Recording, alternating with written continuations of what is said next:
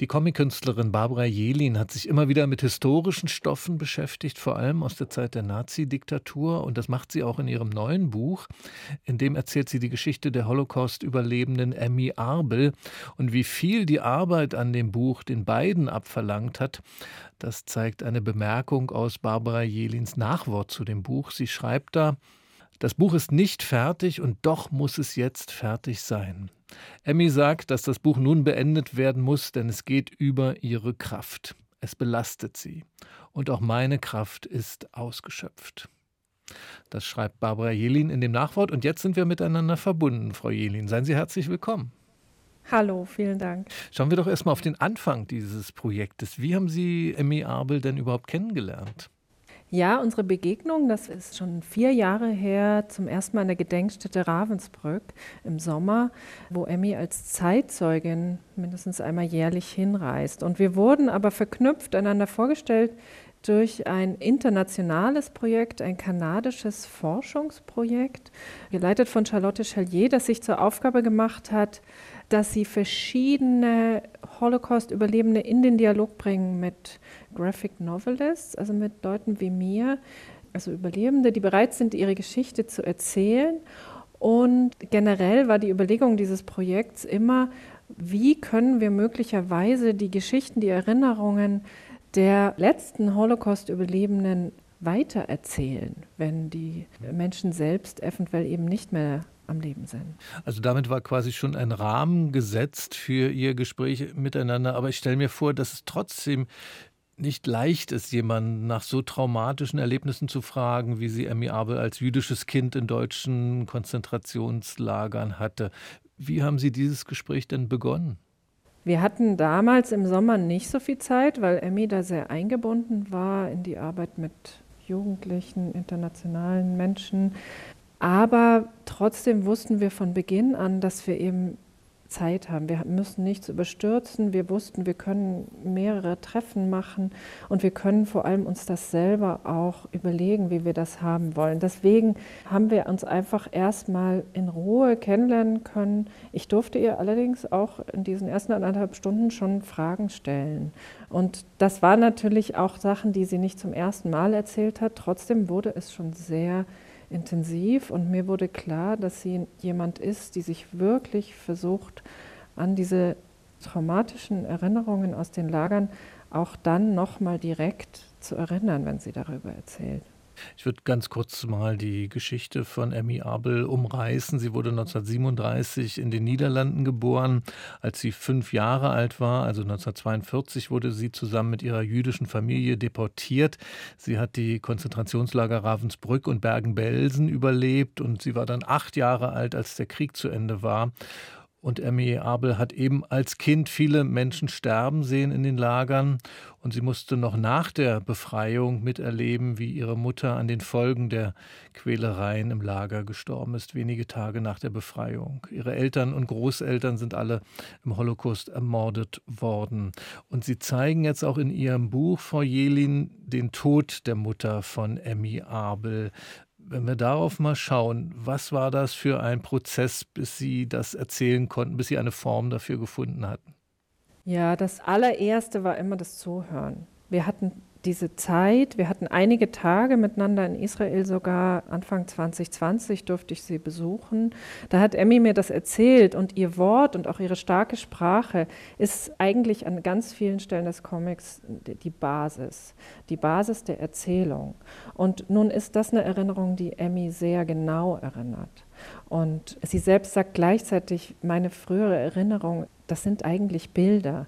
Insofern waren die Bilder für uns auch immer eine Sprache des Dialogs. Also ich habe das dann aufskizziert, was sie mir erzählt hat und zusätzlich aber auch habe ich natürlich recherchiert. Ich hatte auch Hilfe von Historikerinnen, um das, was sie erzählt, nochmal in den historischen Kontext einzubinden und noch mehr rauszufinden, habe das dann aufskizziert und dann konnten wir über diese Skizzen eben widersprechen und Emmy konnte das nochmal verifizieren oder auch sagen, das erinnere ich so nicht. Oder auch gegebenenfalls sagen, das weiß ich nicht, das musst du woanders recherchieren.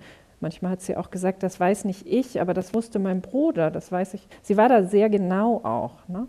Und so haben wir eigentlich miteinander diese Bilder geschaffen für ihre Erinnerungen, für die es ja sonst keine Bilder gibt. Und Sie zeigen in dieser Bilderfolge, woran sich Emmy Abel erinnert, also Szenen aus dem Lager vom Tod ihrer Mutter. Sie zeigen aber auch den Prozess des Erinnerns selbst in, in diesen Bildern. Und man sieht in diesen Bildern eben aus der Gegenwart ja eigentlich, wie ungeheuer schwer das auf ihr lastet, diese Erinnerungen. Das war Ihnen offenbar auch wichtig bei dem Buch und gerade auch bei dieser Szene, auch diese Last des Erinnerns zu zeigen, oder? Ja, weil mir das eben erst klar wurde, also so richtig klar, wie viel diese Verbrechen, die da geschehen sind, also diese Erinnerungen, die sie hat, wie viel die ins Heute noch eingreifen. Also dass sie sagt ja eigentlich mindestens einmal am Tag kommen diese Erinnerungen zu ihr. Und was das für eine Gleichzeitigkeit hat von den Geschehnissen damals und von ihrem Alltag heute, das wollte ich möglichst erfahrbar machen. Und so habe ich eben versucht, diese Erzählung so miteinander zu verzahnen, dass wir in der Zeit immer wieder springen diese Zeitebenen ineinander zu schieben. Und man kann natürlich da mit der Kombination von Bildern und Wörtern, die ja auch in verschiedenen Zeitebenen spielen können und auch in verschiedenen Sprachen, also ich habe den Dialog, den wir miteinander hatten, ich habe aber auch eine Erzählerinnenstimme von Emmy eingebaut, ganz viel im Comic damit arbeiten, sowas zu verschränken. Sie zeigen ja auf der Gegenwartsebene der Jahre 2019 bis 2022 auch immer wieder Szenen aus Emmy Abels heutigem Leben mit ihrer Familie, mit ihren Töchtern und Enkeln vor allem. Wie gegenwärtig sind denn in diesem Alltag von heute eben die Erinnerungen von Emmy Abel? Sie sind Teil ihres Lebens und sie kommen immer wieder in den Alltag hinein. Allerdings ist es auch ganz wichtig zu sagen, dass ich eben diese Alltagsszenen unbedingt zeigen wollte, um auch diese helle Seite zu zeigen. Also ich habe mit Emmy eben, das war auch eine sehr schöne Sache unserer Begegnung. Wir haben nicht nur die schweren Dinge besprochen, sondern wir hatten Zeit. Wir hatten Zeit, dass sie ganz viel über ihr Leben erzählt hat, aber auch einfach, dass wir miteinander Kaffee getrunken haben und spazieren gegangen und sie hatten großartigen, sehr trockenen Humor wir konnten einfach auch diese Pausen und auch dieses Schweigen miteinander teilen. Das war sehr wertvoll und ich bin einfach wahnsinnig dankbar über ihr Vertrauen.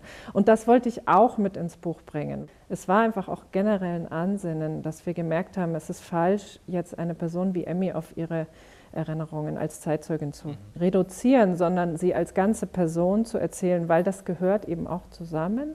Und so ist eben diese Stärke, mit der sie sich mit diesen schweren Erinnerungen auseinandergesetzt hat und diese Kraft, dass sie da zu einer Sprache gefunden hat, dass sie das weitererzählt, weil sie es so wichtig findet, ist auch einfach ein sehr wichtiger Teil des Buches. Ja, zu ihrer Kraft äh, gehört ja unbedingt auch, Sie haben es vorhin schon erwähnt, dass sie einmal im Jahr nach Ravensbrück kommt, um dort von ihren Erfahrungen zu erzählen als Zeitzeugen. Das macht sie auch an anderen Stellen, soweit ich das jetzt verstanden habe. Auch das verlangt ihr viel ab, nach Deutschland zu kommen und von ihrer Geschichte zu erzählen, oder? Ja, das ist durchaus ambivalent, würde ich sagen, weil es war natürlich ein langes Zögern, dass sie zurück nach Deutschland geht. Das war zum ersten Mal in den 80ern und auch nur deshalb, weil einer ihrer Brüder hier eine Partnerin in Saarbrücken gefunden hatte und als Künstler nach Deutschland ging. Und so hat sie dann gesagt, das war der erste Besuch. Sie ist nicht nach Deutschland, sie hat ihren Bruder besucht. Aber mit den Jahrzehnten, und das macht sie jetzt seit 30 Jahren, hat sich eben bei ihr noch was anderes dazu gesellt, dass sie eben diese Wichtigkeit dieser Weitererzählung, dieses Erzählens für sich, also so wichtig findet, dass sie diese Schwere des Erzählens eben deswegen überwindet. Also das ist ja auch eine wahnsinnige Kraft. Und dann ist aber auch noch eine Ebene dazugekommen, abgesehen von der Familie, die sie hier auch in Deutschland hat, hat sie eben äh, hier auch Freunde und Freundinnen gefunden. Und das ist ihr schon auch wichtig zu betonen, dass das auch Menschen sind, mit denen sie jetzt Gutes teilt. Der Holocaust ist das eine Trauma, das Emmy Abel durchleben musste. Und es gibt aber auch noch eine weitere Erfahrung, die sie schwer belastet. Auch das ist ein Thema in dem Buch. Emmy Abel ist nach der Befreiung in eine jüdische Pflegefamilie in den Niederlanden gekommen. Und dort wurde sie von ihrem Pflegevater als Kind über eine längere Zeit hinweg sexuell missbraucht. Warum wollte Emmy Abel denn auch davon erzählen jetzt in ihrem Buch? Ja, die Entscheidung, dass sie das miterzählt in diesem Buch, das hat sie erst im Verlauf unserer Begegnung eigentlich gefasst. Dieser Missbrauch, der ging über ein Jahr lang und das war eine schwere Erinnerungen, die sie sehr lange nicht erzählt hat, aus ganz verschiedenen Gründen, wo sie jetzt aber gesagt hat, dass sie das, also es wussten schon Menschen aus ihrem Umfeld, aber dass sie jetzt die Entscheidung gefällt hat, dass das einfach auch ein Akt der Gegenwehr auch ist, ganz im Allgemeinen zu sagen, und ich verschweige das nicht, ich erzähle das auch. Und so haben wir entschieden, das mit reinzunehmen. Eigentlich ist mir auch da wieder sehr wichtig gewesen zu bemerken, dass Emmy da selbst auch sehr klar die Grenzen des Erzählten und auch Erzählbaren setzt. Also sie sagt, das ist eine der Sachen, die mir widerfahren sind, eine der schweren Sachen, aber es soll nicht das Wichtigste werden. Und ich möchte auch nicht, dass du davon Bilder zeigst. Also habe ich eine Form gefunden, das so zu erzählen, wie das für sie auch eine Möglichkeit war. Sie haben ja gesagt, Sie haben viel Zeit miteinander verbracht, viel miteinander gesprochen, über drei Jahre hinweg immer wieder. Und ich habe vorhin aus dem Nachwort ja zitiert, die Stelle, an der Sie schreiben, dass das Buch sozusagen unfertig abgeschlossen werden musste, weil die Kraft von Ihnen beiden erschöpft war. Wie war das denn auf Ihrer Seite, Frau Jelin? Was hat Ihre Kraft erschöpft bei dieser Arbeit? Na, ich glaube, das hatte mehrere Schichten von Dringlichkeit, dass wir dieses Buch machen und auch, dass wir es irgendwann fertig machen.